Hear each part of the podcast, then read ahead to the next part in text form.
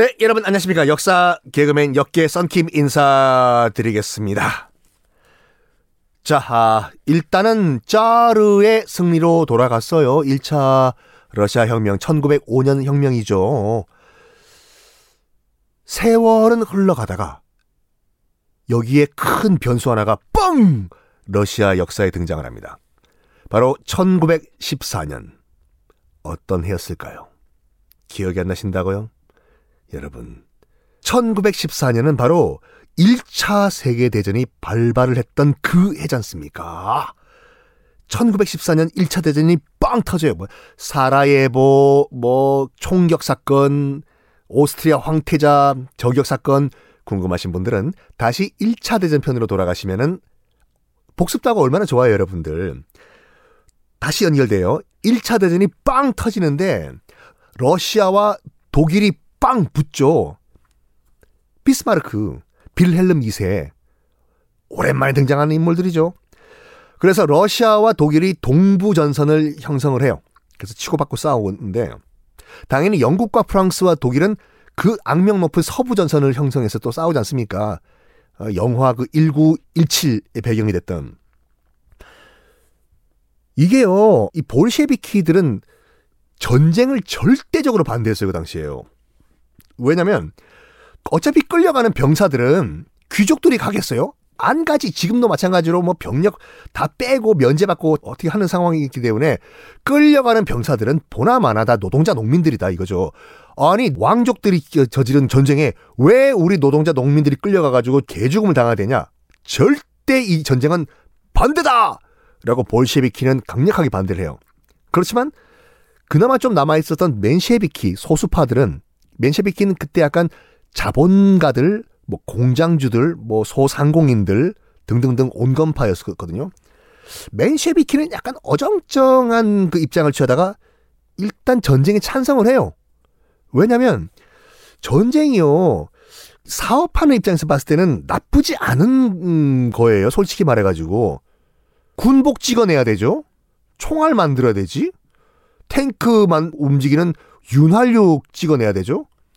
그래서 사업하는 사람 입장에서 봤을 땐 절대 옹호하는 건 아니지만 일본이요. 일본이 태평양 전쟁 망한 다음에 갑자기 부흥한 계기가 뭐냐면 안타깝게도 한국 전쟁이었거든요. 전쟁 터지니까 바로 옆에 있는 우리나라에서 미국에서 군수품을 실어오긴 너무 멀잖아요. 그래서 미군이 일본을 군수공장화 시켜가지고 거기서 모든 군수 물품들을 찍어내서 우리나라 넘긴 거거든요. 일본 입장에서 봤을 때는 살았다 이거예요. 다시 공장 가동이 된 거예요, 일본은. 그래서 맨셰비키는 약간 공장 운영하시는 분들이 많다 보니까 전쟁 때문에 사람들 죽는 건 좀 안타깝지만 나도 좀 공장 좀 굴려야 되지 않냐, 야. 어? 일단 전쟁 오케이. 라고 맨셰비키는 전쟁을 찬성하는 입장을 보입니다. 자, 볼셰비키. 그런 맨셰비키를 보고 너희들이 정말 사람이냐? 전쟁에 참전하는 병사들은 노동자 농민들인데, 어? 죽는 거 안 보이냐? 특히 동부전선. 제가 저기 1차 대전 얘기할 때는 그 서부전선 얘기만 하다 보니까 동부전선의 비참한 얘기는 거의 말씀 안 드렸는데, 동부전선도 정말 비참했어요, 그때요. 그 독일과 러시아와 싸웠던 동부전선. 특히 겨울 같은 경우에는 독일군은 그래도 보급이 좀 빵빵했는데 러시아군 같은 경우에는 군복이 제대로 없어가지고 겨울이면 다 동상으로 죽고 막 이런 상황이었거든요. 독일 당시 비스마르크와 빌헬름 2세 등등등은 전쟁 준비가 다 돼 있던 상황이었어요.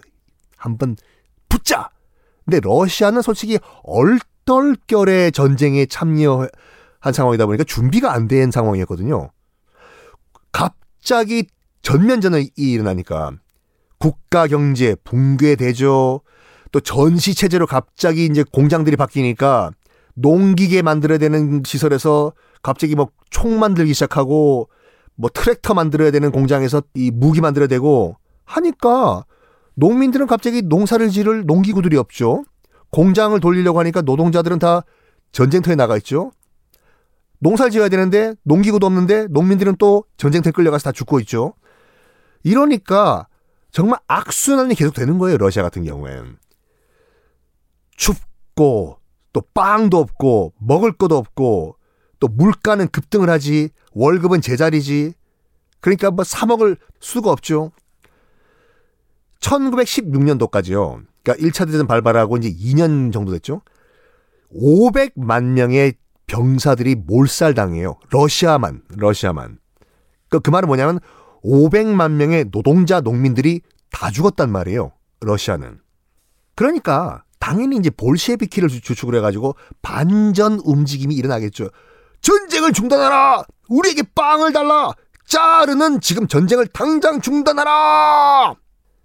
짜르, 니콜라이 2세에 대한 반발, 반짜르 움직임을 바뀌는데 여기에 나라가 망하려고 하니까 이 망조가 하나 둘씩 어느 나라든지 들어요. 뭐 딱 보면은 저 나라 망하겠구만. 징조가 나타나요. 이러한 가운데 러시아 로마노프 왕조도 망조가 들기 시작합니다. 뭐냐? 솔직히 당시에 그 이제 황제 니콜라이 2세는 이제 허수아비였어요. 드드드드드드 허수아비고 누가 실질적으로 나라를 통치했냐면 그 황제의 황후 와이프 있잖아요. 그 알렉산드라라는 와이프가 있었는데 황후. 그 여인이 남편을 주락펴락했어요. 부인 말이라면 다 껌뻑껌뻑이에요 니콜라이 2세가. 여보! 그렇게 하지 말라고! 그 장군 말고 A 장군 말고 B 장군으로 보내라고! 아, 미안해 알았어 A 장군 말고 B 장군이 저기 나가라 야. 근데 그 황후인 알렉산드라를 또 조종하던 사람이 또 있었어요. 누구냐면 그 이름도 악명 높은 요승 이상한 성직자 라스푸틴이라는 요승이 등장을 하는데 뭐 우리나라도 뭐 국정농단 사태 그 당시에 아마 그때 우리나라에서 처음으로 많은 분들이 알게 됐을 거예요. 그 당시 국정농단에서 무슨 최모 씨가 등장하고 그 최모 씨가 뭐 한국판 라스푸틴이다 얘기 나오면서 라스푸틴이 누구지? 막 검색해보고 막 하셨거든요. 이 라스푸틴이 누구냐? 잠깐 소개를 해드리겠습니다. 1907년이었어요. 다시 시계를 좀 돌려가지고. 당시에 황태자가 한 명 있었거든요. 아들내미가. 그 니콜라이 2세 아들내미가 알렉세이라는 아들내미인데 혈우병을 앓고 있었어요. 혈우병이 상처가 나도 이렇게 피가 안 멎는 그 병이죠. 솔직히 아빠 엄마 입장에서 봤을 때는 가슴 아프죠. 그 니콜라이 2세 아빠랑 그 알렉산드라 부인 입장에서 봤을 때는 그 아들내미가 눈에 넣어도 안 아플 아들내미가 혈우병 그 상처가 나면 계속 피가 안 멎는 그 병 때문에 죽내 사냐 하고 있으니까 여봐라 이 병을 고칠 수 있는 사람에겐 큰 상을 내리겠다. 누구 없느냐? 라라라라라라 라스푸틴 배하 황후님 제가 한번 고쳐보겠습니다. 해서 고쳐요. 라스푸틴이 황태자의 혈우병을 이게요 기록엔 없습니다. 어떻게 혈우병을 지금도 약간 고치기 힘든 혈우병을 승려인 라스푸틴이 치료했는지는 기록엔 없지만 카더라라는 설 중에 하나가 뭐냐면 지금은 야사예요. 이거는 정사가 아니라 카더라라는 설은 뭐냐면 당시의 러시아 의사들이 혈우병을 앓고 있는 알렉세이한테요. 그 당시 만병통치약으로 통했던 아스피린을 이렇게 처방을 해줬다고 해요. 아시다시피 아스피린은 피를 더 안 멈추게 하는 그 약이거든요.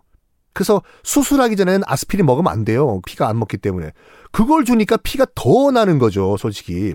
근데 그 먹던 아스피린을 드시지 마십시오. 황태자 폐요. 뺏어가지고 낫겠다 했을 것이다라는 설이 있어요. 그건 아직도 아무도 몰라요. 기록이 없기 때문에. 어쨌든 치료를 했어요. 그 혈우병을. 아니 당연히 황태자의 병을 치료했다고 하니까 아픈 사람들 다 갔겠죠. 우리 와이프, 우리 아빠 병도 좀 치료해 주시오. 뭐 황족들, 귀족들 다 가가지고 치료를 다 해줬대요. 근데 요거는 확실한 게 뭐냐면 말을 그렇게 잘했대 이 라스푸틴이요. 따뜻하게. 고민 상담사예요. 아, 고민이 그렇습니까? 그럴 때는 어유 토닥토닥 이런 식으로 사람의 마음을 안정시켜 주다 보니까 저 사람한테 가면 말랐던 눈물도 나고 마음의 평화도 오고 소문이 다 난 거예요.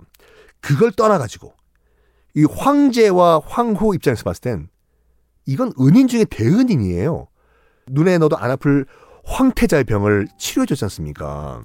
그러니까 전적으로 신뢰를 해요, 이 라스푸틴을요. 근데 라스푸틴이 요거를 자기의 성공의 기회로 활용을 하는데 어떻게 활용하는지는 다음 시간에 공개하겠습니다.